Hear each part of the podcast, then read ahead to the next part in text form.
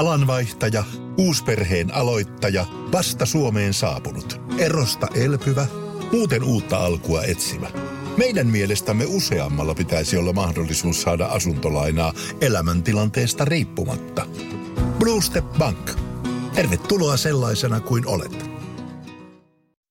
Tanssitaanko podcastissa pyörähdellään iskelmämusiikin ja tanssilava kulttuurin ytimessä. Kuuntele, mitä alan tunnetut ammattilaiset kertovat. Toimittajina Joonas Hepola ja Suvi Hiltunen. Jälleen Tanssitaanko podcastin aika. Ja me ollaan Joonaksen kanssa päästy taas vähän erilaiseen paikkaan nauhoittelemaan. Tässä Mitä ollaan, näkyy? tässä ollaan päkkärillä. Näkyy hirveästi kaikenlaisia kuvia.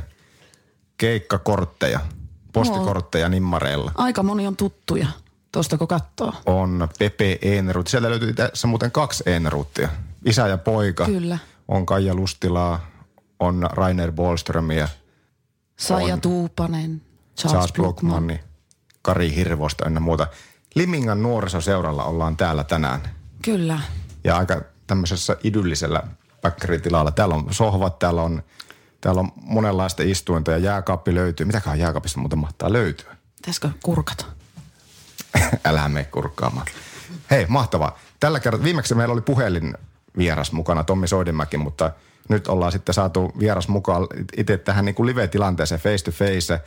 Meillä on vieraana, voi sanoa, että maatilan poika Nokialta, joka aloitti harmonikasoiton 13-vuotiaana koulutukseltaan. Hän on puutarhuri, mutta lopulta tuli sitten kuitenkin musiikin pariin. Tomi Markkola, tervetuloa mukaan Tanssitaanko podcastiin. Kiitos kovasti kutsusta. Tervetuloa. Ilolla. Kiitos.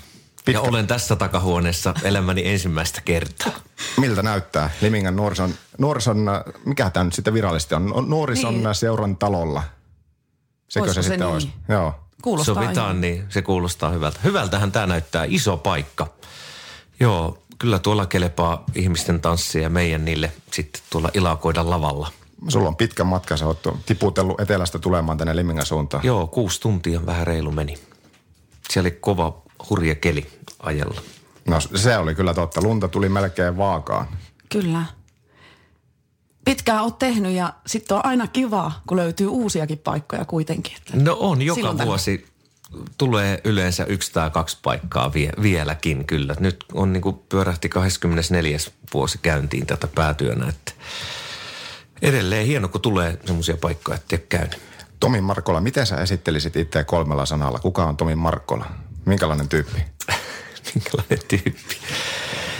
Reipas laulaja poika Nokialta. Ei kai sinne hymyssä suihin aina. hieno ura sulla tosiaan on ja Tango kuninkuus vuodelta 96. Miten, miten sinne lähdit aikoinaan? Mikä sai lähtemään? No kyllä mä muistan, että mä oon niitä ihan pikkupoista asti, kun isä ja äiti on tykännyt käydä aikanaan aina tanssissa ja meidät retuutettiin pikkuvelin kanssa mukaan. Me laitettiin sen lavan reunalle istumaan, niin kyllä se on sieltä jotenkin istutettu tämä tanssimusiikki. Mutta kyllä mä muistan ihan alusta asti, kun ne tangomarkkinat silloin alkoi, kun siellä oli Kauko Simosta ja Teen Voinasta ja muuta, niin kyllä mä mietin, kun muistan, kun mä olin naapurin mustalla sohvalla samalla kuin täälläkin on, niin mä mietin, että tuossa vielä joskus itse kiva laulaa itsekin. Niinhän mä sinne sitten lähi. 95 kävin ekan kerran ja silloin tipuin sit sieltä Raisiosta. Jari lähti siitä sitten eteenpäin jatkaa. Muistan, että sen kanssa vaihdettiin vielä ennen tele- television lähetystä ne tangot.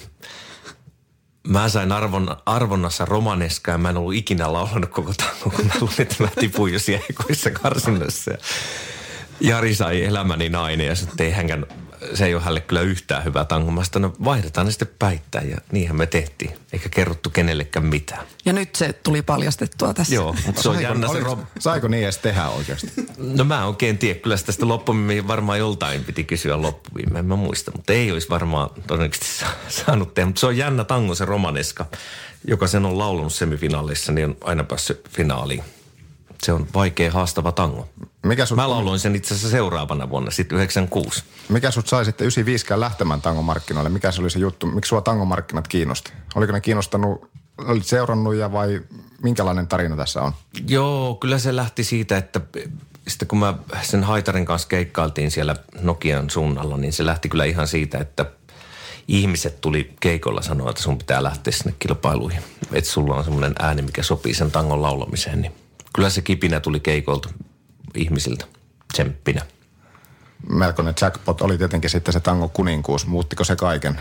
Perinteinen kysymys aina. No muutti joo ja se oli ensinnäkin mä muistan ne ihan kamala kun ne kympit nousi sieltä, koska mä odotin, että mä oon kolmas. Se oli lähinnä kauhu mulle, koska mulla oli armeija keske, kaksikymppinen, olin ihan liian nuori. Jälkikäteen miettiä, olisi monta asiaa olisin tehnyt kyllä toisin siellä uran alkuaikoina, että oli se sokki, mutta onneksi sen armeijan saisit. Sain sieltä lykkäystä ja pääsin keikoille. No niin kuin tuossa alkuun sanoit, niin sä oot Nokialta ja sä oot koko elämässä asunut nimenomaan Nokialla. Joo, mä oon päässyt siitä kotitilalta tasan 800 metrin päähän. Et silloin 96 tota, toi Aselin Marko voitti painissa olympia hopeeta silloin. Niin Nokian kaupunki lahjoitti meille molemmille tontit. Marko on siellä keskustassa ja oon maalla Taivalkunnan kylällä. Minkälainen paikka Nokia on ollut kasvaa ja elää? Hirmu hyvä, sopivan kokoinen kaupunki. Siellä on ollut kaikki mitä tarvii ja se on siinä Tampereen kylissä. Iso kaupunki vieressä ja sieltä on hirmu helppo singahtaa joka paikka. Niin kuin vaikka Limingalle tänään. Niin, vaikka 500 kilsaa. Kaikki on lähellä. Kevy. Suoraa tietä. Minkälainen sä olit silloin nuorempana, pienempänä? Äh, mimmonen mä olin? Tietysti kun mä oon maatilalta, niin mä oon aina joutunut tekemään töitä. Se on opetettu kyllä pienestä pitää. Mikään ei tule ilman. Ja kyllä se kantaa edelleenkin. Kyllä mä oon kova tekemään edelleenkin kaiken näköisiä hommia.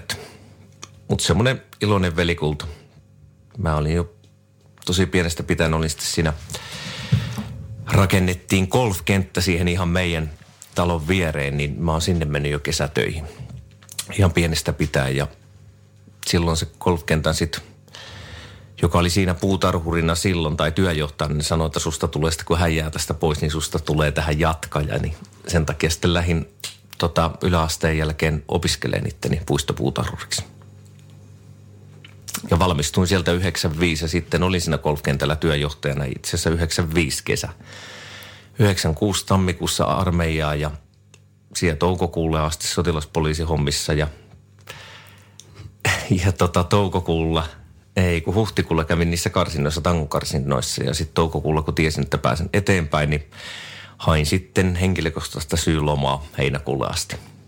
Mistä se palo sitten musiikin pari lähti? Kuinka lähellä olisi ollut, että olisit jäänyt sitten sinne tilalle tai olisit alkanut tekemään sitä ammattia, johon valmistuit? Että musiikki vei kuitenkin voiton. On se ollut aina semmoinen voima. Kyllä mä oon sitä aina haaveillut. En mä tiedä niinkään, että mä olisin tätä työkseni tehnyt, mutta niin kuin iso osa harrastuksen parissa. Että sitä haitaria on tullut pienestä pitäen näpelöityä ja kiva oli tehdä. Se oli aina kiva lisä viikonloppuna lähteä jonkun syntymäpäiville tai häihin tai pikkulavalle esiintyä saada muutama markka. Silloin oli markka aika. markka sieltä. No nyt sitä musiikkityötä on sitten ja keikkatyötä kertynyt yli 20 vuotta. Ja sulla on hieno orkesteri Fernet taustalla ollut pitkään. Kerrotko vähän, että keistä kaikista Fernet koostuu? Joo, ensin oli silloin voiton jälkeen niin oli Sylviä vuoden siinä. Sitten tuli Bolero ja nyt itse asiassa meillä on 20. vuosi menossa Fernetin kanssa. Tämä on kyllä... Juhlavuosi. Tosi, no on joo, tämä on pitkä taival, mutta alkuperäisistä on jäljellä vielä Kauppisen Pekka Viitasaarelta, sitten on Halosen Jussi Jyväskylästä ja, ja tota noin niin, rumpali on täh, tällä hetkellä tuolta Karvialta Juha Vuorma ollut tuossa, että se on pari kertaa tässä vaihtunut välissä – välissä. Ja sitten Juha Muukkonen asuu nyt Heinolassa, niin soittelee kitaraa. No siinä on kyllä tullut keskenään tutuksi. No. Hyvässä ja pahassa. joo, joo, mutta ei ollut tarvinnut kyllä tapella, että se on ehkä meidän ollutkin se kantava voima, että me tehdään työ työnä ja that's it. Jokainen tietää, minkä takia sinne keikalle lähdetään ja mitä siellä tehdään, että se on se ollut se kantava voima. Ja pyritty tanssittaa ihmisiä, eli se musiikki on ollut aina tanssittavaa joka puolella. Mitkä on ollut semmoisia uran huippuhetkiä kohokohtia tähän mennessä? Koho kohti ja sitten sen voiton jälkeen joo, niin varmaan se eka levy, kun sen sai 97 käteen, niin olihan semmoinen unelmien täyttymys ja silloin vielä ne, oikeasti ne laulut soi radioissa. Soi se iskelmämusiikki ja pääsi telkkarissa olemaan monessa jutussa mukana. Ja sitten varmaan sen jälkeen oli, oli se syksyn sävelessä se Taivaskallion laulu. Se oli nyt semmoinen haippi kuitenkin, mikä taas nosti sitä uraa eteenpäin. Ja sitten ollut syksysävel-edustusta ja Joo, näitä. Kyllä. On siellä monta pientä juttuja, tietysti kaiken näköisiä konsertteja, niin ne on ollut hienoja. No entä sitten persoonassa vapaa-aika? Miten sä tykkäät viettää vapaa-aikaa tätä nykyään? Tätä nykyään. Eilen oli vapaa päivä. Mitä Lämmittelin rantasaunaa kyllä. Asut kovaa saunoja? On, joo. onko Nokialla lunta? Ei, siellä pelattiin golfia, kun mä lähdin tänne. Se on ihan todellista. Ei, ei siis ollut yhtään lunta. Pelattiin vai pelasit? En pelannut, mutta kattelin, kun muut pelas, kun lähdin sitä autolla heiluttelin. Tiesin, että täällä on lunta. Mitkä on Tomi sun semmoisia esikuvia? Esikuvia. No varmasti sanotaan Tapani kansaa mä oon kuunnellut aina silloin. Mä oon Tapsan tyylistä tykännyt ja vähän koulutettu ääni sinne klassisempaan suuntaan. Samaten Kari Tapi on kuunneltu Reijo Taipaletta, Sorsa koskee näitä ihan kovia nimiä, legendoja. Nyt jo osa taivaalla. Minkälainen semmoinen normipäivä, normiviikko? Kuinka paljon Fernetin kanssa te tätä nykyään keikkaa teette? Minkälainen sun tavallaan normipäivä on? Minkälainen muusikon normipäivä viikko? Normipäivä, mulla on kolme lasta kotona. Yhdeksän, 13, 15 täyttää, niin mä voin kertoa, että... On ohjelmaa. Joo, ei puutu kyllä ohjelmaa, että kun aamulla herätään siinä seitsemän aikaan, kun niitä ruvetaan laittaa kouluun ja muuten. Että on mulla siinä aamupäivällä vähän aika vapaata ennen kuin likka tulee 12 koulusta ja siitä se päivä. Ja sit rupeat niitä roudaa harrastuksiin, tanssiin, pianotunnille, jääkiekkohallille, Nokialle, Tampereelle. Siis kaikki päivät on itse asiassa ajamista ees sun taas. Sitten soittaa mummulle välillä, että tuukko apuihin, että mun pitää lähteä keikalle sinne ja sinne. Että se ei vaimo satu pääseen töistä. Että Se on melkoista aikatauluttamista. on kyllä tämä tällä hetkellä on kyllä elämä tosi aikataulutettu ja pitää miettiä tosi pitkälle niin kuin kalentereita eteenpäin ja soitella kavereita ja sukulaisia, päästäkö kattoon aina silloin ja tälleen. Että. Mutta tämä on tämä elämävaihe. Mikä musiikki soi Tomi sun autossa, kun ajelit tänne? Tai soiko? Soi radio. Joo, ja sitten soi itse asiassa Spotifysta yksi lista. Oon sinne latailu, kun on tulossa semmoinen konsertti, mitä pitää kovasti harjoitella. Itse asiassa se perustuu just Reijo Taipaleen ja Sorsakosken ja Klappisen musiikkiin. Ja sen nimi on Tähdet taivaalla, mutta niiden tota, musiikkia kuuntelin ja mietin niitä vie, että mitä biisejä niistä nyt tulee sitten sinne konserttiin. Mitä Joonas kuuntelit, kun ajelit? Nyt kun tuli, no mulla oli tietenkin pooki päällä. Niin tietysti. Mutta aina kun se pooki päällä. rupeaa kuuluu, niin mäkin kuuntelen täällä, kun päin ajan, niin totta kai pookki. Pieni, pieni mainos siihen. Tomi Markkola on tällä kertaa Tanssitako podcastin vieraana ja jatketaan ja mennään sitten oikeastaan tämän yhteen isoon teemoista, eli tanssilava kulttuurin. Tomi Se ottaa hörpyn vettä. Ehdottomasti. Hörppy tähän Otetaan väliin. kaikki. Otetaan me kaikki. Tanssitaanko? Jep, eli tanssilava kulttuurista sitten jatketaan. Tomi, tanssilava kulttuuri, sen tilanne ja etenkin tulevaisuus. Miltä tanssilava kulttuuri tätä nykyään, minkälaisessa valossa se näyttäytyy sun silmin? Oho, nyt on iso kysymys. Nyt kun tätä on takana 24 vuotta tänä kesänä, kyllä se voi ihan ok tällä hetkellä. Totta kai ne väkimäärät on tippunut aika lailla oleellisesti, että jos ennen vanhaan sanotaan, että jos tämmö, sanotaan vaikka nimellä jackpot-ilta, että oli väkeä tosi paljon, niin puhuttiin tuhannesta ihmisestä. Niin nyt puhutaan, että semmoinen ilta niin 500. Että se, se on aika hirmuinen määrä, mitä väkeä on pois. Että se on ihan ymmärrettävää. Väki vanhenee ja varsinkin se, jotka käy tuolla keikoilla tanssimassa. Toki sitä iskelmämusiikkia, sitähän kuunnellaan ihan hirmuisesti kuitenkin radiosta ja Spotifysta, YouTubesta, joka puolelta, mutta ne, jotka lähtee tanssiin, niin ne on vähentynyt huomattavasti. Toki uuttakin tulee, nämä tanssiseurat on tehnyt hyvää työtä, mutta sitä ei tule ollenkaan niin paljon kuin se poistumaan toisesta päästä. Ja sitten monet harrastaa sitä viikollasta tanssia, mutta ei ne tule tanssipaikoille, vaan se on harrastus viikolla, missä käydään reeneissä. Että ne voi satunnaisesti lähteä jossain kohtaa johonkin tanssipaikalle, mutta tosi vähän. Kuinka paljon se sitten puhuttaa ihan kollegoittekin keskuudessa? No tosi paljon. Kyllä me ollaan tällä hetkellä. Mikitkin lentää. Mikitkin oli jo lento. Pieni kevennys tähän väliin. Joo. Niin kyllä me ollaan huolissaan. Kyllä ihan aidosti tästä puhutaan joka viikko jonkun kanssa. Että ei se tulevaisuus mitenkään hääviltä näytä. Että kyllä tässä täytyy keksiä tosissaan, millä tämä saadaan tämä Suomessa mahtava tanssilva kulttuuri niin kuin pidettyä yllä. Mutta se vaatii kyllä melkoisia ponnistuksia vähän kaikilta ja onneksi on tämmöisiä radioita kuin Pooki, joka soittaa ikäihmisille ja tietysti kaikenikäisille, mutta soittaa sitä aitoa iskelmää ja tanssimusiikkia. Ne kuulijathan ei ole hävinnyt mihinkään. Se täytyy muistaa. Minkälaisiin ponnistuksiin tässä sitten on ryhdyttävää, kun keskustelua käydään paljon ja se tila, nyt mitä tässäkin nostit esille, että kyllä se huolettaa, niin, niin mitkä ne konkreettiset asiat on, mitä te olette kollegoidenkin kanssa keskenään keskustellut? No en tiedä, nyt on huomannut ihan selkeästi niin kuin tässä lähiaikoina, että siis päivätanssit, ne on ihan niin kuin vanhemmilla ihmisillä, ne on tosi suosittuja. Siis siellä käy monta sataa ihmistä siellä, mutta sitten kun ollaan illalla tansseissa tuo, niin ei siellä semmoisia väkimääriä, että ihmiset kyllä kä- haluaa käydä tansseissa, mutta se aikataulu on, ne haluaa mennä iltapäivällä, ne on jo illalla hyvissä ajoin sama tanssipaikalla niin 12 jälkeen, kun artisti lopettaa tai 12, niin nämä lähtee kaikki menee. Sen jälkeen niin kuin, se on jo ihan kuollut tästä, kun orkesteri menee vielä jatkaan, että – No en ollut ihan iloinen piristysruiska, kun tanssit on alkanutkin lauantaisin tai perjantaisin kello 18 ja ne on jo 12 ohi. Kaikki on ajoissa kotona ja, ja sitten tuommoiset pienemmät konsertit, missä esitetään niin kuin iskelmämusiikkia, vanhaa musiikkia muuten, niin ne on tosi suosittu. Että kyllä ihmiset haluaa niitä lauluja kuulla ja lähtee kuunteleen. Että konsertit on tässä, tätä nykyään tosi suosittuja. No kysymys sitten oikeastaan tässä kuuluukin, että miksi tanssit alkaa niin myöhään? Että täälläkin, no nyt ollaan Limingassa, täälläkin ollaan aikaistettu puolella tunnilla, mutta sekin Joo. on silti edelleen vasta kahdeksalta.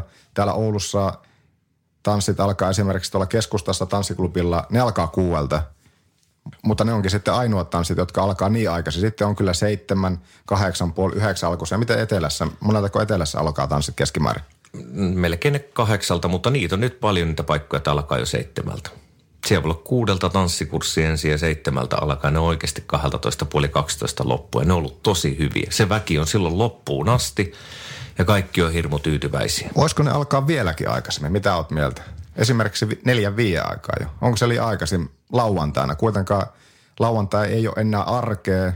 Viikonloppuisin ollaan keskimäärin kuitenkin vapaalla – nyt kun mä mietin itse, kun mulla on kolme lasta, jotka harrastaa joka päivä ja viikonloput on turnauksia ja pelejä ja muuten, ne. niin se viisi tai se neljä, niin se on aika aikasi.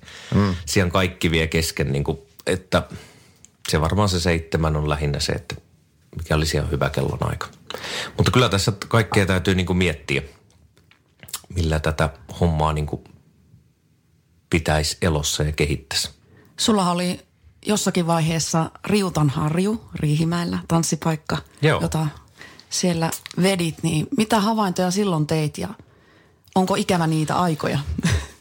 Joo, tosiaan seitsemän vuotta pyöritin sitä Riihimäen Riutaharju lavaa 2010. Sitten kun tiedät, että kolmas lapsi syntyi, niin oli pakko nostaa kädet ylös. Nyt ei pysty. Et kuitenkin Nokialla asuttiin ja piti käydä siellä, siellä Riihimäellä ajelemassa. Mutta on nähnyt tämän niin kuin kahdelta puolelta – että eihän se mitään häviä ole se tanssin pitäminen siinä mielessä, että kyllä se välillä meni, hy, oli hyviä iltoja, välillä oli sitten niitä iltoja, että tulee takki ja muuten, että kyllä se melkoista ponnistelua ja kilpailu on tietysti tanssipaikkojen kesken niin kova. Mm.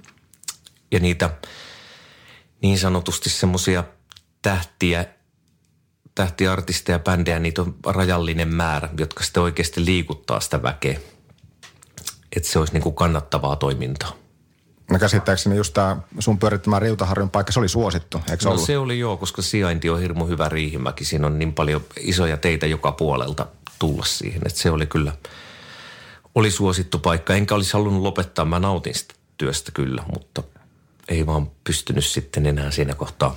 Eli sijainti mainittu, se on tärkeä Joo. yksi osatekijä, että tanssipaikan täytyy olla tav- hyvin tavoitettavissa paikassa. Monestihan se kuitenkin näin on, että esimerkiksi sitten kesälavat, nehän on vähän kauempana. Joo, ja sinne ilman muuta kesällä taas sitten halutaankin, ja karavaani, karavaanariporukat, nehän on löytänyt nämä hienosti. Niitähän liikkuu nykyään, niille kyllä iso kiitos. Niin ne liikkuu tosi ahkerasti tuo kesällä noilla keikkapaikoilla ja käyttää kaikkia palveluita. Että mun se, se on ollut selkeässä nousussa.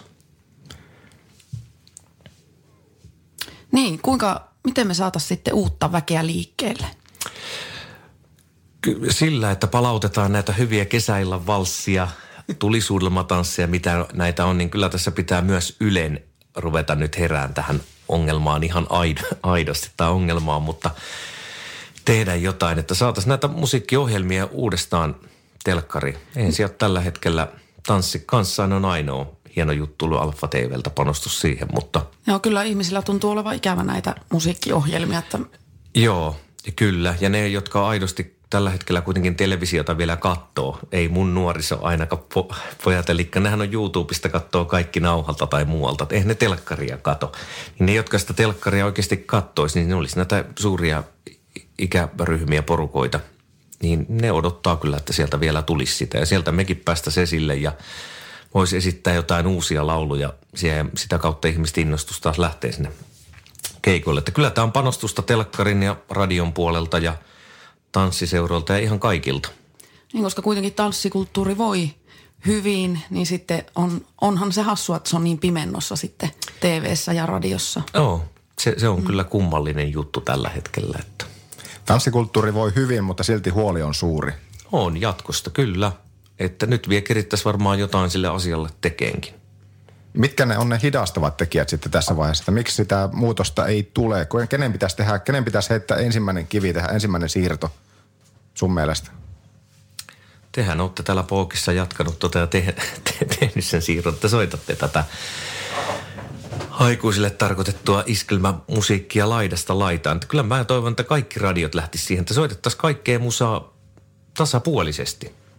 Että siellä olisi kaikki pääsis siellä niin kuin No noihin radioihin ja TV-puolelle me oikeastaan vielä päästään tässä myöhemmin vielä, mutta sitten mm. puhtaasti kanssa niinku tanssi, tanssipaikat, ohjelmatoimistot, kaikki, niin Kyllä kaikkien pitäisi istua alas ja miettiä niitä vaihtoehtoja, mitä ne on. Jopa koulut, kaikki nämä. Miksei siellä liikuntatunneilla voisi olla tanssia?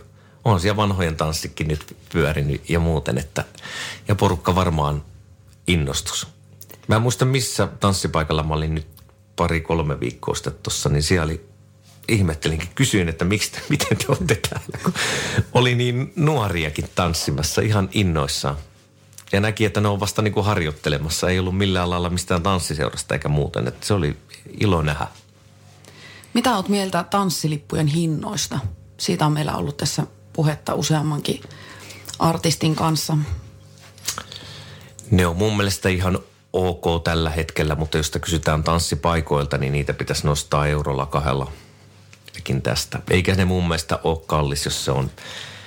No niitä on, onko niitä 15 eurosta lauantaisin sitten sinne 18 euroa, mutta jos miettii mitä sillä saa, sillä saa kuitenkin sen viisi tuntia tanssimusiikkia, että sitten kuitenkin konserttilipuista ollaan valmiita maksaa 4 50 jopa satasta ja muuten, että Niin ja monella tanssipaikalla edelleen on kaksi artistia, kaksi bändiä. Joo, kyllä. Et ei, ei ne ole kyllä kalliita. Mutta tuo pienikin hinnannosto, niin kuin varmaan silloin tanssijärjestäjänä huomasit, No niin se on ihan ei, hirveä. ei oikein pysty lähteä tekemään sitä nostoa. Että Kyllä, sitten se pitäisi lähteä niin kuin linjassa tekemään kaikki. Että siellä ei kukaan sitten sooloille välissä. Tomi, kuinka raaka-ala tämä tanssimuusikon homma on tätä nykyään? No on se niin raaka, että jos tällä hetkellä meinaa ihan tälle puolelle tanssimuusikoksi, niin en takuulla suosittele tällä hetkellä. Aika on muuttunut siitäkin, kun sinä Tango kuninkaaksi 96 tuli. Joo, aivan hirmuisesti. Silloin oli niin kuin keikkoille joka päivälle. Oli niin kuin maanantaillekin täällä Oulun arinassa ne naisten tanssit. Ihan mahtavaa. Siis joka päivä oli jossain. Mutta tässähän on niin kuin sata ravintolaakin lopettanut siis muutaman vuoden sisään. Eihän ravintolakeikkoja ole enää viikolla, jos ei puhuta laivoista tai kylpyläpohjaisista. Rauhalahti, Ikaalisten kylpylä, ne on niin kylpylöitä, missä sitten tanssitaan. Mutta ihan perus ravintoloita, niin ei niitä ole enää. Mitä se käytännössä on tarkoittanut, niin kuin tuossa viime jaksossa, kun juteltiin Tommi Soidenmäen kanssa, niin Tommilla tosi monta rautaa tulessa ja tuntuu vähän, että kaikilla täytyy olla niitä rautoja vähän monenkin suuntaan. On tullut melkein, se on melkein, että aika moni artisti niin on kaikissa teatterijuttuja, on paljon tullut tähän mukaan ja, ja, ja se ei ole pelkästään todellakaan sitä, että kierretään tansseissa, ollaan niin kuin tanssimuusikon hommassa. Ei, ja sillä ei kyllä enää niin kuin ihan puhtaasti. Meitä on tällä hetkellä niin paljon laulajia ja bändejä, hyviä bändejä muuten, että ei kaikki voi sillä elää. Että kyllä nyt täytyy niin kuin tosi monipuolisesti tehdä näitä töitä. Etten ihmettele, että porukka on lähtenyt teatteripuolelle. Se on ollut hieno juttu ja nuo kesäteatterithan on ihan hirveän suosittuja tällä hetkellä. Että niitä on mullekin ehdotettu monta kertaa, mutta sitten se on yleensä hankala, jos on vakibändi, niin ja ne on tullut myös tanssilavoille. Että... Joo, niitä on myös siellä. Ja ennen nyt laivoille. Joo, et se on musta kans ihan hirmu hyvä. Että monipuolistu ja saatu niinku noille tanssipaikoille muutakin elämää sitten. Että li, tullut niinku lipputuloja muualtakin. Missä kunnossa tanssipaikat tällä hetkellä on, kun kierrät paljon ja näet?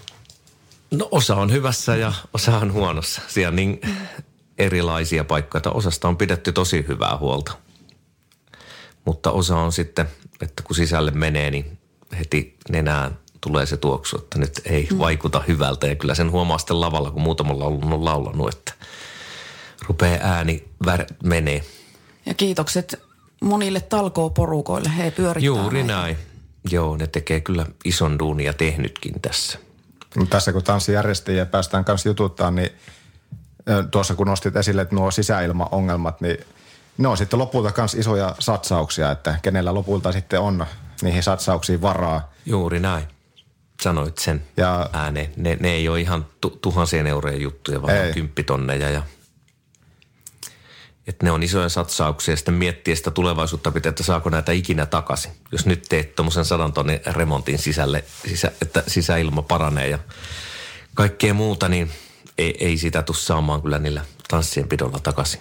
Nyt olisi niin kuin paikallaan hyvässä yhteishengessä eri toimijoiden kesken keskustella näistä asioista. Ja... Kyllä, ja kaikki tehdä niin kuin yhteistyötä. Nythän se on ollut vähän semmoista, että kaikki kilpailee toisiaan vastaan.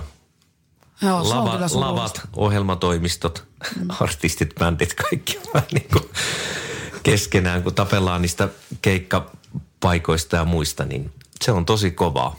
Ja nyt kun vielä tälle alalle tuli sitten se alvikin tuli tähän nyt, että näihin keikka, keikka tota, liksojen päälle ja yhdistyksethän ei sitä alvia saa pois. Jos ei millään voi alvilliseksi edes ryhtyä tai pääse, niin se on aika tällä hetkellä kovaa. Että enemmän mä oon aina liputtanut sen yhteistyön kannalta. Siinä on voimaa. Miten muuten keikkapalkat, niin minkälainen trendi niissä sitten on ollut tässä nyt 20-25 vuoden aikana, että – mihin suuntaan keikkapalkkiotkin on mennyt? No enemmissä määrin nehän on laskenut koko ajan. Ja se on ihan ymmärrettävää, niin kuin sanoin, että jos oli ennen tuhannen ilta, niin nyt se on 500. Et se on ihan selvä asia, että ne on kautta linjan laskenut ja niissä on joka paikalla. Pitänyt tullakin vastaan jokaisen. Joo, kyllä. Ei ne lavat muuten pysy pystyssä, se on ihan selvä. No teillä on paljon keikkaa, sä oot ollut oikeastaan suosiossa aina sieltä tango kuninkuudesta saakka, niin – se on ollut semmoinen hyvä tilanne varmaan henkilökohtaisesti, että sitä suosiota on ollut ja keikkaa on varmasti riittänyt. Joo, enkä mä ikinä halua, halunnut olla mikään supersuosittu, voi sanoa ihan suoraan, ja se pitää ihan paikkansa. En, en ole ikinä semmoista halunnut, vaan semmoista tasaisen varmaa uraa. Mitä esimerkiksi Markku Aro on tehnyt, mitä arvostan suuresti, toinen nokialainen hieno taiteilija, joka nyt just 70 vuotta tuli just mittari, niin Makehan on tehnyt hienon loistakkaan ura. Mennyt semmoista tasasta junaa ja työllistänyt bändinsä ja itteensä. Että semmoisen mäkin on pyrkinyt, että yleensä siellä huipulla kun on ollut, niin sinne kukaan jää. Että, mutta ei tässä semmoisia mahalaskujakaan tullut, että tämä on ollut ihan hyvä tahti ja kyllä täytyy olla hirmu kiitollinen niistä alkuvuosista, että silloin, silloin sai tehdä monta hyvää levyä ja ne elää edelleen ne kappaleet, mitä toivotaan ja ne soi silloin radiossa paljon. Kyllä sen näkee, että silloin se voima oli siellä radioissa, kun ne soitti niitä lauluja paljon ja silloin tällöin pääsi telkkariin. Että Kyllä. Jos se saataisiin takaisin, niin on ihan varma, että tämä lähtisi vielä tästä uuteen nousuun, mutta nyt on kyllä vaikea nähdä, että me ollaan muuta kuin pikkuhiljaa vaan tullaan sieltä alaspäin. Niin, on jännä sillä, että kun mä mietin tässä ennen kuin alettiin haastelua tekemään, että hiljainen kuolema vai se, että asioille konkreettisesti alkaisi tekemään jotakin, niin, ja e, eihän niitä, ei niitä yksi henkilö ei millään tee. Ei. Eikä iso porukkakaan. Toisaalta vähän taas kolikon toinen puoli taas mietityttää se, että kun aika paljon tietyt henkilöt, sitten tietyillä henkilöillä kuitenkin on sitä valtaa, että on radioissa yhdet henkilöt, tietyt henkilöt päättää, mitkä musiikit soi tanssilavoilla, tietyt ohjelmatoimistot päättää, ketkä on keikoilla. Että... Ja joissakin keikkapaikoissa voi olla joku artisti monta kertaa Joo. kesäaikana esimerkiksi. Kyllä, juuri näin. Että sekin toivosta olisi sitä tasapuolisuutta ja sitä, mutta niin kuin sanoin, että niitä – bändejä ja solisteja, jotka tuo paikoille sitä väkeä ja josta jää sitten sinne kassaan rahaa, niin niitä on tosi vähän. Niitä on ihan liian vähän, mutta mistä niitä voi tullakaan? Koska tällä hetkellä sä et pääse esille missään. Se on se, on se juttu, ikävä kyllä. Että kyllä nämä hienot, eilenkin seurasin, kun oli vapaa-ilta, niin Voice of Finland kisa, niin mietin siinä taas edelleen niin kuin monena vuonnakin, että todella hieno formaatti ja muuten, mutta – voi ja, kauhistus sen kisan jälkeen, kun on voittanut, kuinka moni sieltä on aidosti noussut. Ja miten moni haaveilee, että Joo. pääsisi tälle alalle. Että... Kyllä, niitä on ihan hirmuinen määrä ja tuo karaokessa, missä ennen itsekin tuli paljon käytyä, niin siellä on ihan uskomattomia laulajia. Siis paljon parempia kuin täällä kentällä, jotka niin kuin, siellä on vaikka mitä kykyjä, mutta että sieltä pääsee tässä pienessä maassa eteenpäin, niin siinä onkin temppu. Ja ollaan puhuttu sitäkin, että kyllä nykyään bänditkin tanssipaikoilla satsaa äh, niin kuin äänen toistoon ja laitteisiin ja, ja on hirveän laadukasta musiikkia ja, ja niin kuin vuosikymmenten aikana. Niin Joo, se on mennyt se on... hirveästi eteenpäin, että porukka on kyllä oikeasti satsannut noihin laitteisiin, niin merkki kokemusta on tehneenä sen ja ajattelen, että en mä enää sitten sen jälkeen vaihda, että nyt mennään näillä kaikilla. Mutta kyllä se vaan, sekin on tullut kilpailuksi. Tai pitäisi sieltä erottautua ja olla hyvä PA ja hienot valot ja muuten. Että. Ja nekin maksaa ja... Kyllä ne maksaa jo. Kuluja on. Mä en tästä tiedä, että kuinka moni kuluttaja välttämättä että sitä tietää, että artisti tuo tosiaan kaiken, että se ei ole se paikka, vaan se on se artisti, ketkä ketkä niin kuin kaiken sen tekniikan sinne paikan päälle tuo. Tietenkin sillä on tietty joku pohja, mutta kaikki tekniikka periaatteessa on suoraan artisteilta. Joo, niitä on tosi vähän niitä paikkoja, että on valmis PA, mutta on siellä muutamia sit, jotka on satsannut oikeasti siihenkin. Esimerkiksi Syvälahdella, Vakangasniemellä, Saarijärven, Kukohiekka, Valasranta. On niitä muutamia paikkoja, jotka on ostanut tosi kalliin kiinteän PA sinne, mikä on sinne testattu, että soi hienosti. Niin onhan se iso satsaus siltä. Miten nämä vuodet olisi opettanut tässä tanssibisneksessä? Öö, apua. Onko sinusta tullut enemmän kyyninen vai no, miten sinä mietit sillä, että kun silloin tangokuninkuuden voitit sillä, että tästä, vaikka tästä sanoit tuossa, että se tähtäät vaan tasaiseen latuun, niin että tästä se lähtee. Niin, se alku oli ihan, alkuhan oli ihan täyttä kaaosta. Siis niitä keikkoja oli joka päivä, koko syksy. Mä olin aivan katki ennen joulua, niin kuin kaikkea. Sinitaivaskiertoon, mä en muista siitäkään mitään. Mä olin niin väsynyt ja lauloin tosi huonosti ja muuten, että niitä oli vaan alkuun silloin tosi paljon, mutta sekin johtui siitä, että ja, Sillanpää Jari oli taas saanut sen jättisukseen 96 silloin alkuvuonna, kun se Satulina pamahti, niin sehän pamahti vähän niin kuin munkin laariin, koska sitten niitä myytiin sille seuraavalle tulevalle kuninkaalle keikkoja kahta kauheammin. Että se näkyi sitten siellä, että mutta siitähän se mullakin kyllä sitten karisi, ettei se semmoista lentoa ollut enää sitten, kun kevät koitti taas seuraavana vuonna. Että. Mutta tasaisesti on menty. Mm, ja kysymys oli, että miten vuodet on opettanut ne? Niin, just siihen piti tulla. Tota, no semmoista pitkäjänteisyyttä, että ei, ei saa hötkyillä, että – Tänä, jos miettii sitä alkua, niin eihän silloin pitänyt mitään muuta kuin katsoa noita keikkalistoja tuli kotiin aina, että mihinkä meet seuraavana tota noin, niin kuukautena. Näit, itse asiassa näitä niin vuoden tai jopa kahden päähän. Näitä keikkoja myytiin jo seuraavalle vuodelle niin kuin kaksi vuotta eteenpäin tosi paljon. Enää se ei ole niin rajua. On nytkin jo niin kuin 2021. Kyllä mä hyvin paljon tien sieltäkin jo viikonloput ja muuten, mutta että kyllähän tänä päivänä pitää olla itse tosi aktiivinen. Siis pitää tarttua, tarttua itsekin puhelimeen ja soittaa noille tanssipaikoille, olla yhteydessä ja toi Facebook ja kaikki on tullut siis tää, että pitää olla esillä ja mainostaa itseensä. Onko se luontevaa? Ei ole. Mäkin olen mennyt sinne ihan väkipakolla, kun ne toimistolta pakottavat, koska mun pitää olla esillä. Että ehkä se nykyään on vähän luontevampaa, mutta tänä päivänä pitää olla paljon aktiivisempi. Kilpailu on niin kova.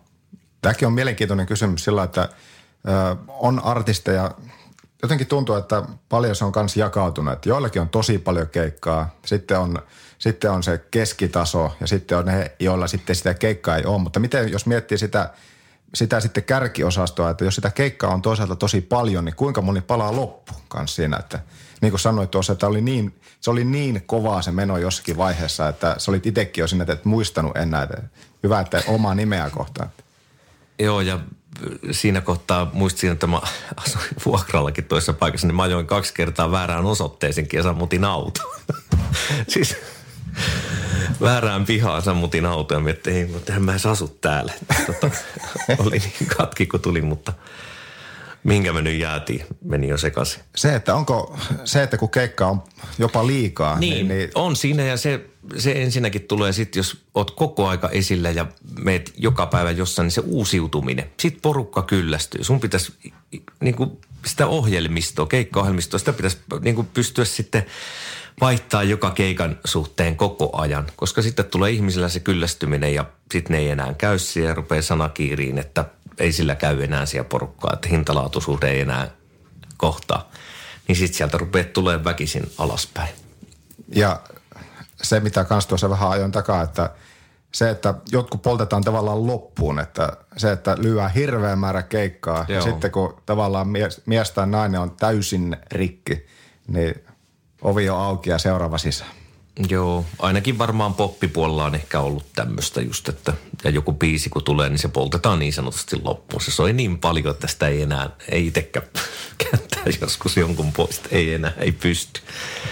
Vaikka olisi kuinka hieno kappale, mutta ei ehkä tänä päivänä, kun ei se tosiaan se iskemä musiikki soi, niin ei ole sitä pelkoa enää, että poltettaisiin mitään biisiä ainakaan loppuun. Mutta entä sitten semmoinen keikka, keikka tahti, että No se on semmoinen, että totta kai voi jonkun kohdalla näin käydä, että jos teet pienellä alueella, että oot liian paljon jossain Etelä-Suomessa tietyillä alavoilla joka viikonloppu jossain lähellä, niin varmasti palaa loppuun eikä ihmiset jaksa. Miten sun keikkamyynti tänä päivänä hoituu? Jota, jotakin itsekin myyt, mutta Joo, myyn itsekin jotain keikkaa, mutta gramofoni sitten, mikä Aura Viihteestä muuttui sitten gramofoniksi sinne, niin siellä nyt on ollut muutaman vuoden. Minkälainen on onnistunut tanssiilta? Onnistunut tanssi-ilta. Se on semmoinen, että on mukavasti porukkaa paikalla ja kaikilla on alusta loppuun hymy huulilla ja soitetaan monipuolista musiikkia ja, ja toteutetaan ihmisten toiveita, että kun ne sieltä huutelee, että onko tullut hidasta valssia tai jenkkaa tai polkka tai muuta, niin toteutetaan niitä niin, että kaikki on tyytyväisiä ja sanoo, että tulee seuraavallakin kertaa. Kuinka usein sitä ohjelmistoa tulee virkistettyä? liian harvoin, että pitäisi useammin, useammin sitä uusia, mutta, mutta kuitenkin tulee uusittua. Ja sitten johonkin kappaleeseen on itse ihan kyllästynyt, mutta niitä ei voi jättää pois, kun niitä tullaan joka ilta kuitenkin toivon, että laula se. Et tiettyjä juttuja ei voi jättää pois, vaikka itse haluaisikin. Välillä ei jaksa laulaa yhtään sitä, mutta... Mutta semmoinen monipuolisuus, siitä tulee se hyvä tanssiilta. Kaikille jotakin. miten sä esittelisit sitä, jos su- susta tehtäisiin vaikka tämmöinen Suomen kulttuuriministeri asettama ö, tanssilava lähettiläs, niin miten, miten sä esittelisit tätä tanssilava kulttuuria ulkomailla? Välillä kun on jotain ulkolaisia oikeasti keikalla tuo, niin on se huvittavan näköistä, kun ne katsoo sitä, ne pyörittää päätä. Ja varsinkin nyt tulee mieli, kun oltiin Saariselällä tuossa keikalla ja siihen käy paljon kiinalaisia ja japanista porukkaa ja tuolta, kun ne oli siellä ravintolailtaa katsomasta tanssia, kun ne videoi sitä ja muuta, niin olihan se, oli se varmasti niille huvittavan näköistä touhua. Mutta kyllä mä veisin näitä ulkolaisia varmasti johonkin kauniille kesälavalle, niin kattoon sitä touhua. Eihän mikään ole sen hienompaa kuin Mitä he, mitä he muuten sitten lopulta sanoivat, kun olit ihmeessä alussa, mutta mikä se kommentti ne, sitten ne jälkikäteen tuli oli? ottaa niinku valokuvia vaan, vaikkei ne tunne yhtään eikä tiedä mitään. Että totta kai ne kuuli musiikia ja muuta, mutta ei ne niin kauheasti keskustellut mitään. Että. No Onhan täs- se niille tosi eksoottista. Laivoillahan niitä matkustaa paljon ulkolaisia, mutta kaikkihan ne kuvaa. Harvoin ne tulee, ellei joku suomalainen hae niitä sitten pienessä höppä, huppelissa, niin tota, ta- tanssiin sinne, niin ei ne nyt paljon itse sinne muuten tuu tanssiin, mutta kuvaa hirveästi. Se on eksoottista, aivan varmasti. Ja ulkomailtahan käydäänkin tekemässä täällä meillä ohjelmia ja Joo, tanssipaikoilla. kyllä. Mutta Mi- kyllä se pitäisi saada pysyä. Miten kannustaisit semmoista henkilöä, joka ei ole koskaan käynyt tanssipaikalla? Mitä sieltä voi saada, jos ei halua tanssia tai kokee sen? Niin kuin tämäkin on mennyt nykyään, että nyt haetaan niin paria jostain Tinderistä ja kaikista muista Tulkaa tanssipaikoille hakemaan. Sehän tämä niin omalla tapaa tappokin tämän kulttuurin, ton ravintolakulttuurin. Että ei sinne enää tarvinnut tulla toista osapuolta tapaan. Istuu ravintola-iltaan ja koska nyt sen voi tehdä Tinderissä ja muuten näpäytellä sieltä, että tämä on muuttunut, että missä muussa sehän on hieno, kun pääsee toista lähelle tanssiin jotain tulista tangoa tai jotain nättiä biittikappaletta, niin onhan se hieno hetki. Niin ja jokainen omalla tyylillä. Kyllä. Ei, ei tarvitse kurssittautua sen takia, että Siis just tätä positiivista menikin, että tyyli on vapaa. Siis kaikki mukaan. Se on välillä mennytkin liian suorittamiseksi se juttu tuo lavoilla, että se pitäisi olla, että kaikki mahtuu sinne mukaan. On tyyli mikä tahansa. Tyyli on vapaa ja mennäänkö sitten seuraavaan osioon? mennään vaan. Mennään seuraavaan osioon ja siinä, kuinka hyvä sä Tomi oot viheltämään? En ole kyllä kauhean hyvä. Se on hyvä kuulla, nimittäin en ole, en ole minäkään. Otetaan taas pieni vesihörppy tähän väliin ja kohta sitten jatketaan. Tanssitaanko? Tanssilava kulttuurin pyörteissä Suvi Hiltunen ja Joonas Hepola. Nyt me päästään tähän ainakin mun suosikkiosioon, jossa me tullaan Tomi viheltämään jotakin suosittua iskelmäkappaletta ja sitten veikkaillaan, että mistä kappaleesta on kysymys. Mä en osaa kanskaan viheltää, jos sä et ole, jos sä oot, sä oot huomattavasti paljon parempi kuin mä. Suvi on tässä jo hyvä, Suvi, Suvi on päässyt reenaamaan. Eli otetaan jokaiselle yksi tai kaksi kappaletta. Mulla ei edes ole kyllä omaa laulua edes mielessä, että mitä mä lähtisin viheltämään, mutta Suvilla on. Ehkä siellä ei ole joku mielessä, joten Kyllä mä vielä mietin, että minkä. Pitäisikö sulla joku reipas? ota joku reps. Ota semmonen, mikä mä tunnistan nyt heti, niin mä saan onnistumisen tunteen. No niin, tarkkana. Okei. Kop, kop, avaa kamas. Ai ai, sä meni taas tulle kakelinjalle. Niin se lipsahtaa. Se toimii aina. Kyllä se toimii. Ottako Tomi seuraava? Joo, otetaan täältä nyt tango.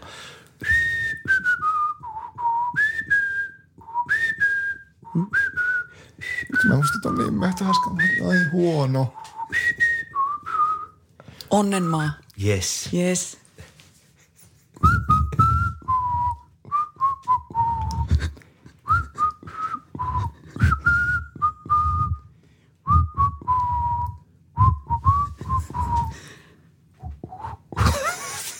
Myrskyn jälkeen. Olinko mä ottanut tämän aikaisemmin? Jotenkin kuulosti. No oli tietysti. En tunnistanut. No onpa kumma. Kyllä mä vielä, kun me tehdään sata jaksoa, niin mä opin viheltämäänkin. No Suvi, ota vielä toinen. Vielä joku biisi. Mm. No pitäisikö nyt ottaa sitten joku semmoinen vähän hitto?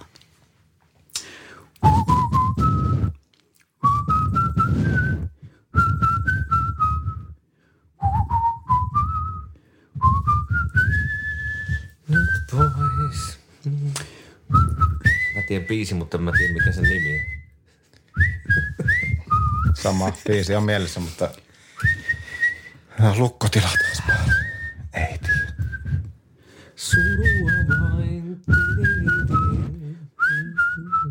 Siinä se tuli. Ei se ole surujen kitara. On se. On se. No niin. No oli se se. Tämä on Mahtavaa. pahaa, kun Joo. ei mitä niin vaan muistaa Ei se heti noita nimiä. Okei. Okay. No niin. Sitten Tomi. Vielä Minä toka. vien. Vielä toka. Taivaskalliolla. No niin. Yes. Se oli niin läheltä tuli nyt, että Joo. se oli helppo. No mitä mä nyt sitten vielä kokeilisin? Mä tiedän, mä tiedän tämän yhden, mä pystyn sitten alkuun, niin teidän pitää olla nyt tosi tarkkoina tähän heti alkuun. No niin.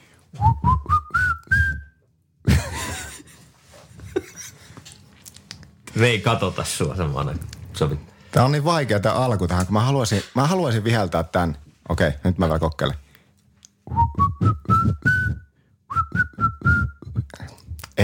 Ei, Jätkä, jätkähumppa. sen mä muuten olisin voinut viheltää. Mä yritin alkaa viheltää, että ei mennä Turkuun, mutta en mä... Ei mennä. Ei mennä. Joo. Ei mennä Ei Turkuun. mennä Mennään nyt. Nokialle tämän Joo. jälkeen. Ja me lähdetään kanssa sitten kotiin. Pakko nyt joku, joku vielä.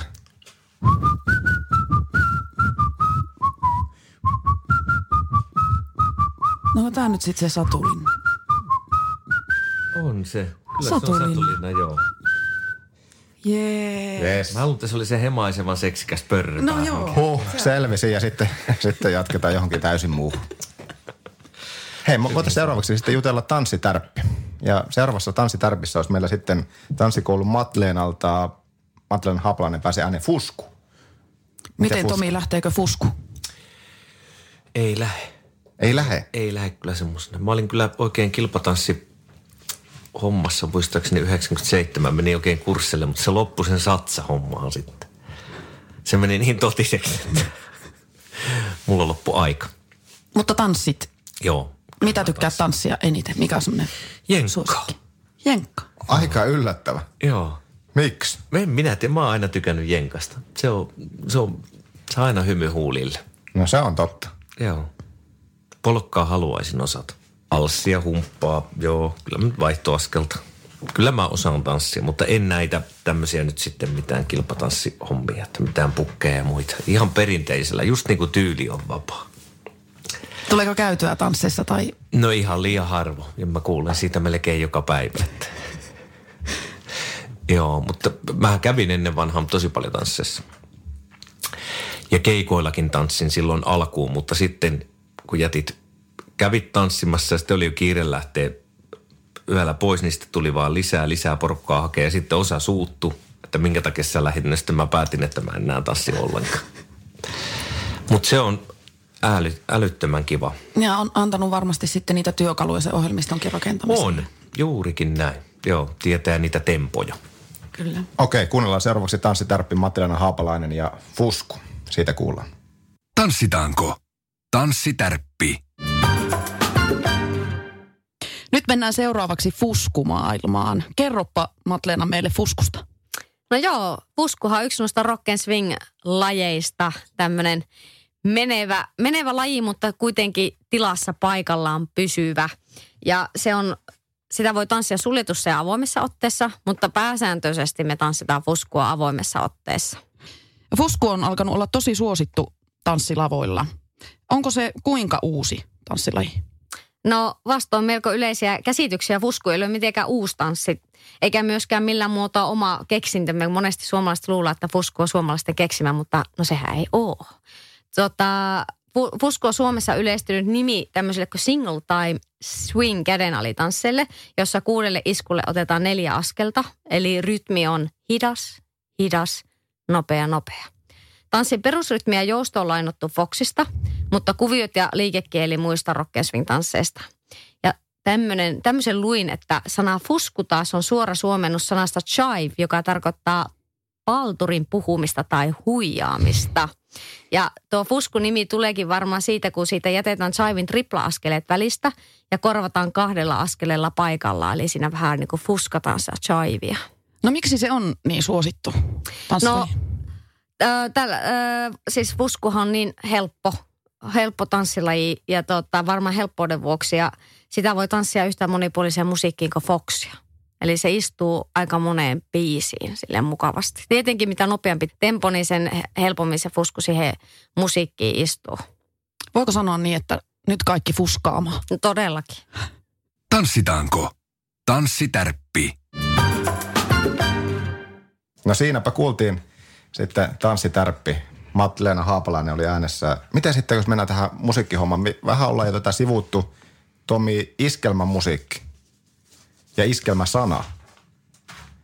jos sitä pitäisi lähteä tässä avaamaan ja selittää, tämä on ollut yhtä vaikea kysymys melkein kaikille. Mitenpä selität sanan iskelmä? Niinpä. Mitä on tämän päivän iskelmä sun mielestä? No se on ikävä kyllä sitä, mitä mä en koe iskelmäksi. Mä, mä koen sen, että se on sitä tanssimusiikkia ja sitä perinteistä iskelmämusiikkia, mitä vielä silloin 90-luvulla, kun itsekin tuli, niin esitettiin jotain, niin tota, kyllä se oli vielä sitä iskelmämusiikkia. Tämä on, tämä on mennyt niin popahtavampaan suuntaan se, mitä se tällä hetkellä sana iskelmä sitten tarkoittaa mun mielestä. Että jos popeda, yö, teräsniska, kaikki, jos ne on kaikki iskelmää, on, on ne varmasti iskelmää, mutta ne ei ole sitä tanssiiskelmää, mitä mä itse toivon. Niin siellä on niitä pop-vivahteita, rock-vivahteita. Joo, Ne on- mikä ei ole huono, mutta se ei vaan mulle ole se iskelmä. Mikä sulle on semmoista ihan niin kuin iskelmän iskelmä? Mitä, minkälainen on no, Tomi Markkulan tyyli, kun esiinnyt? Tyyli. Mulla on aika reipas tyyli. Joku voi sanoa, että sulla on liikaakin nopeita biisejä tai tuommoista. Kyllä mä tykkään, tässä on semmoista letketä. Mutta se on nimenomaan sitä iskelmää. Niin, kyllä. Joo. Minkälaisia sitten levyt on? Miten valikoidut biisit? No levyyn? mä oon kyllä niissäkin ollut aika sillä linjalla, että ne menee niin, että ne pitää joka biisi pystyä soittamaan tanssipaikalla. Ei ne, no ei ihan kaikki ei kyllä sovi, mutta tota, on aika, ja va, varsinkin alkuun oli näin. Kaikki biisit ohjelmisto. Mitkä on semmoisia lempipiisejä sulle omassa ohjelmistossa? Jos, jos saisit kolme kappaletta vaan soittaa, niin mitkä se olisi? Oho. Nyt muuten pistit paha. Mä ottaisin varmaan sellainen kuin Mat, Matilta ja Tepolta pöytä täyteen. Hyvää ilosta pukki meininkiä, hyvä teksti. Hyvä meininki. Pääset itsekin tanssimaan siinä sitten pukkiin. Niin, just sitä. Entä muita? Entä muita? Joku valssi, varmaan omasta kauneimpaa ja rakkaimpaa ja häävalssi. Ja sitten jotain tämmöistä kantripolientoista. Myrskyn jälkeen osastoa tämmöistä. Tuossa alkuun Suvi kysyi sitä, että mitä kuuntelit, kun tänne tanssipaikalle tänään ajelit, niin, niin kuinka paljon se tällä hetkellä harmittaa, että tosiaan siellä ei radioissa sitten loppupeleissä, niin iskelmä musiikki, se on, siitä on paljon puhuttu, että ei tähän oikein soja. Muutamia paikalliskanavia on, mitkä mm. iskelmää, sitä perinteistä iskelmää soittaa, mutta mistäpä sitten paljon sitä muuten kuulet, kun menemällä paikan päälle keikoille, mutta radiossa jos puhutaan. Niin, kyllä mä, siksi mä, mutta radioa mä pääsääntöisesti kyllä kuuntelen, kun mä ajan autolla. Että se on päällä ja on se kyllä kotonakin, että kuulee vähän mitä muut on tehnyt ja muuten, mutta nyt se ei enää ole sillä, koska sieltä ei soi niin kuin oma kollegatkaan. Että kuulis mitä ne on levyttänyt ja tehnyt, että sitten tulee paljon sieltä Spotifysta kyllä soitettua sitten omia listoja tai muuta, mitä sinne on laitellut. Että. Kuinka paljon artistien keskuudessa juttelet kanssa siitä, että se biisit ei soi? Ihan hirveästi. Viimeksi tänään nyt, kun Tango Kuninkaallisilla on iso ryhmä, WhatsApp-rinki, oma Avaas vähän siellä, että mitä siellä ringissä on keskusteltu nimenomaan tähän aiheeseen liittyen. No tosi huolestuneesti, mutta kehuttu siitä, mitä Pooki esimerkiksi tekee porukalla tälläkin viikolla, että kuinka kiitollisia ollaan. Että jos saataisiin sitä samaa ilosanomaa vähän vietyä muullekin, mutta ollaan siellä huolissamme. Kyllä me siellä pohditaan. Siellä on lähestulkoon kaikki kuninkaalliset, ketä on aikanaan valittu, niin on nyt ollut vuoden verran, kun se on nyt ollut se WhatsApp-ryhmä meillä, niin kyllä me näihin siellä pureudumme. Tango- Ja toivottavasti pystyttäisiin jotain sen asian eteen nyt tekeenkin. Mitä konkreettisesti se voisi olla? No en tiedä, sitä on puhuttu nyt vaan, kun meitä on niin kamalan paljon, että kyllä tässä porukassa pikkusen sitä tulivoimaa on, että jos me jotain hyvää saataisiin sillä aikaiseksi, mutta nyt on ensimmäinen kokous tässä maaliskuun aikana, että nyt sitä viritellään pikkuhiljaa sitten eteenpäin. Saataisiin sillä tehtyä oikeasti jotain hyvää.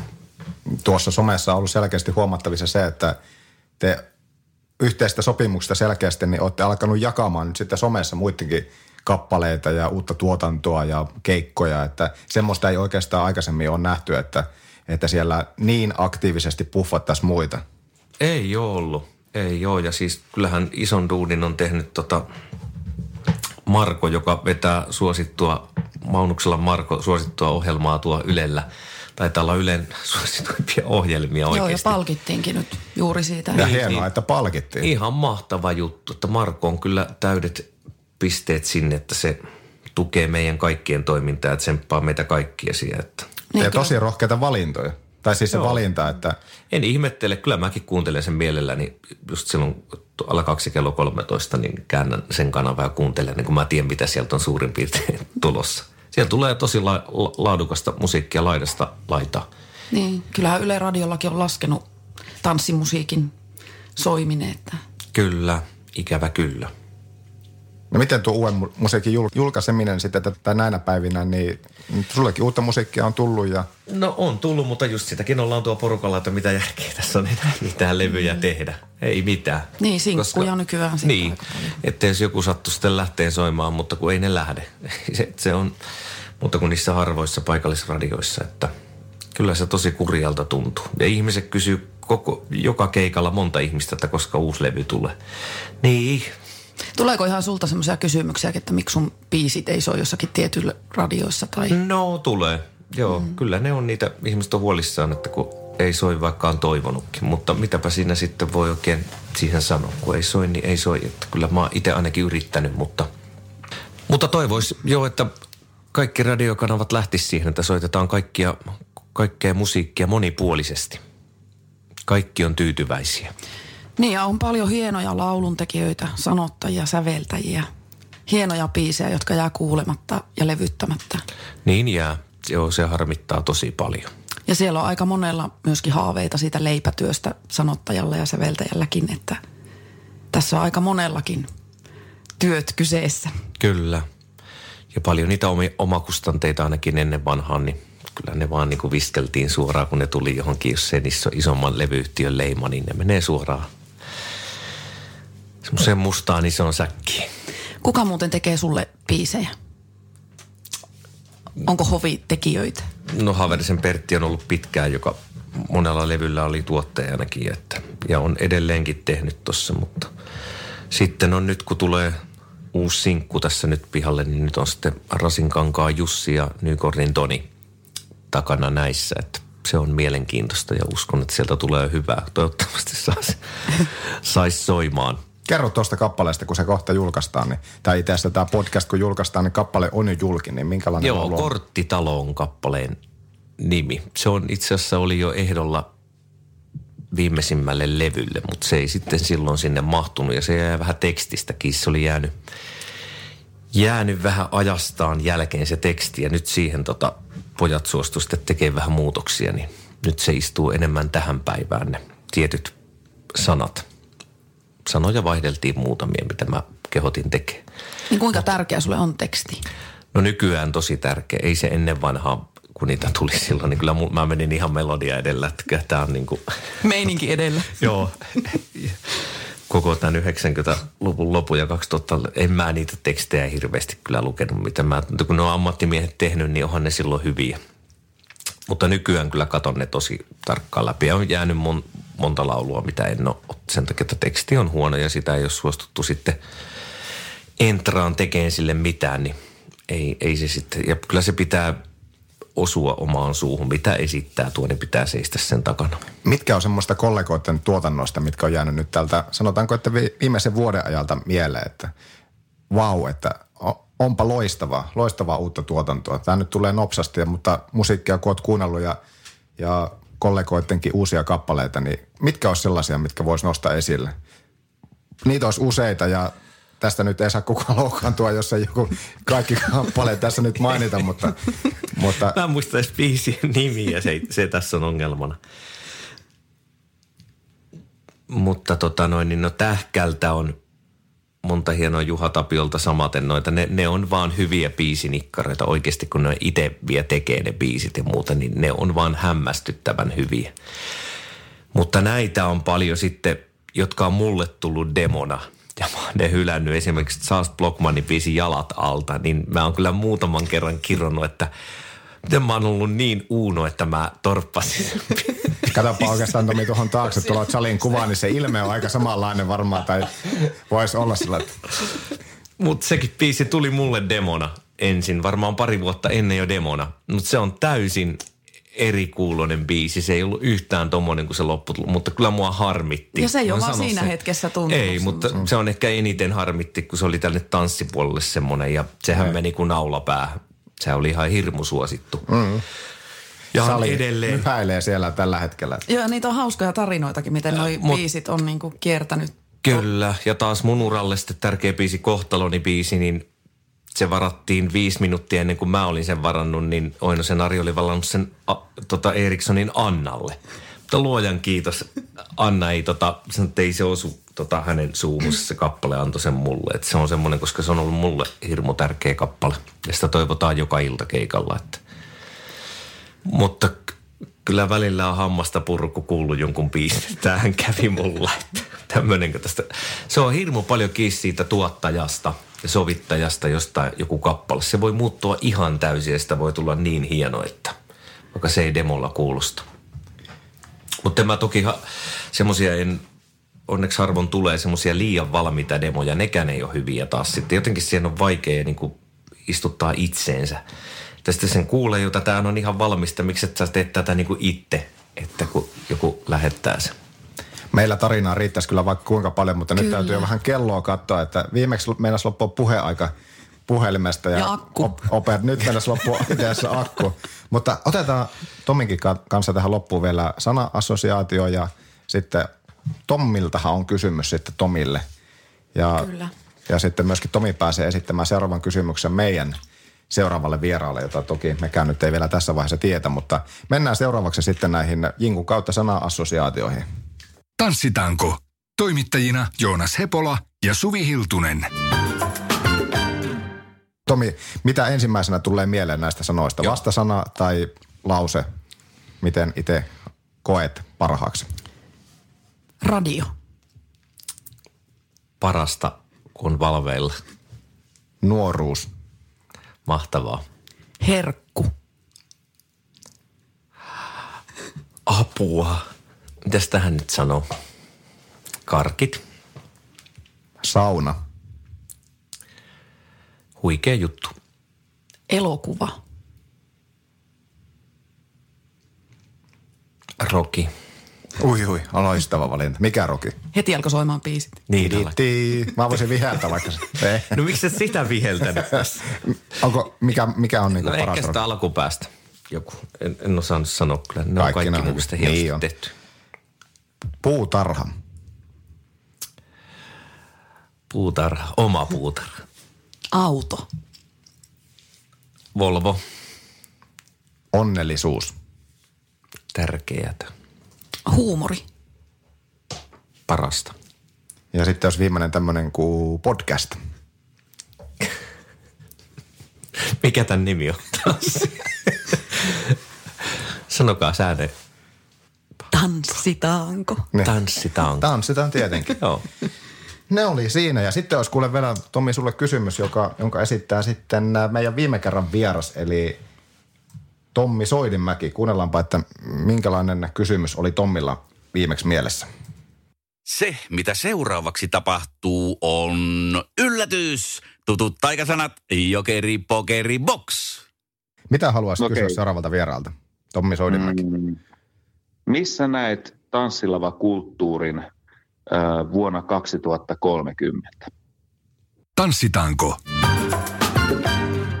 Eli missä näet tanssilava kulttuuri vuonna Tommi kysyi 2030? hienon kysymyksen, mutta älyttömän vaikein. Voi että kun sen näkisikin.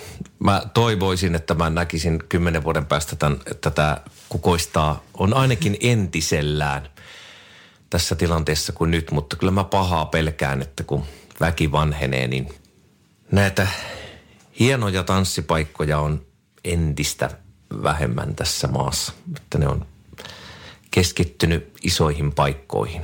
Mutta varmasti kesälavat voi kymmenen vuodenkin päästä vielä hyvin ja porukka tanssii. Eihän tämä homma mihinkään lopu, mutta ehkä tämä vielä vähän tästä tiivistyy. Mitä Tomi tekee vuonna 2030? Onko mitä haaveita, unelmia? Jaa. Vieläkö tanssitat? Öö, heitit kyllä paha. En, en ole varma. Voi olla, että jollain tapaa tanssitankin vielä, mutta voi olla, että teen jotain muutakin. Mitä teet, jos et tanssita? Tanssit itse. Niin, mä ehkä tanssin joo, käyn Et. muiden keikoilla silloin. Tota, kyllä se voi liittyä tuohon puutarha-alaankin, jota mulla on ollut aina haave. Ja sanonut, jos mä olisin näihin hommiin lähtenyt, niin mulla olisi varmaan oma siis viheralan yritys, mitä vetäisin. Ihmiset tätä nykyään satsaa pihoihin ihan hirmuisesti. Niin ehkä tekisin varmaan jotain semmoista. Ja voi olla jotain ihan muutakin, mutta en paljasta niitä. No paljasta kysymys, että mitä haluat kysyä meidän seuraavalta vieraalta? No mun piti kysyä sama kysymys, kun miten voi mennä näin, kun mä kuulin ton kysymyksen, niin mä olisin kysynyt seuraavalta. Mutta mä kysyn, että missä näet itsesi kymmenen vuoden päässä, päästä?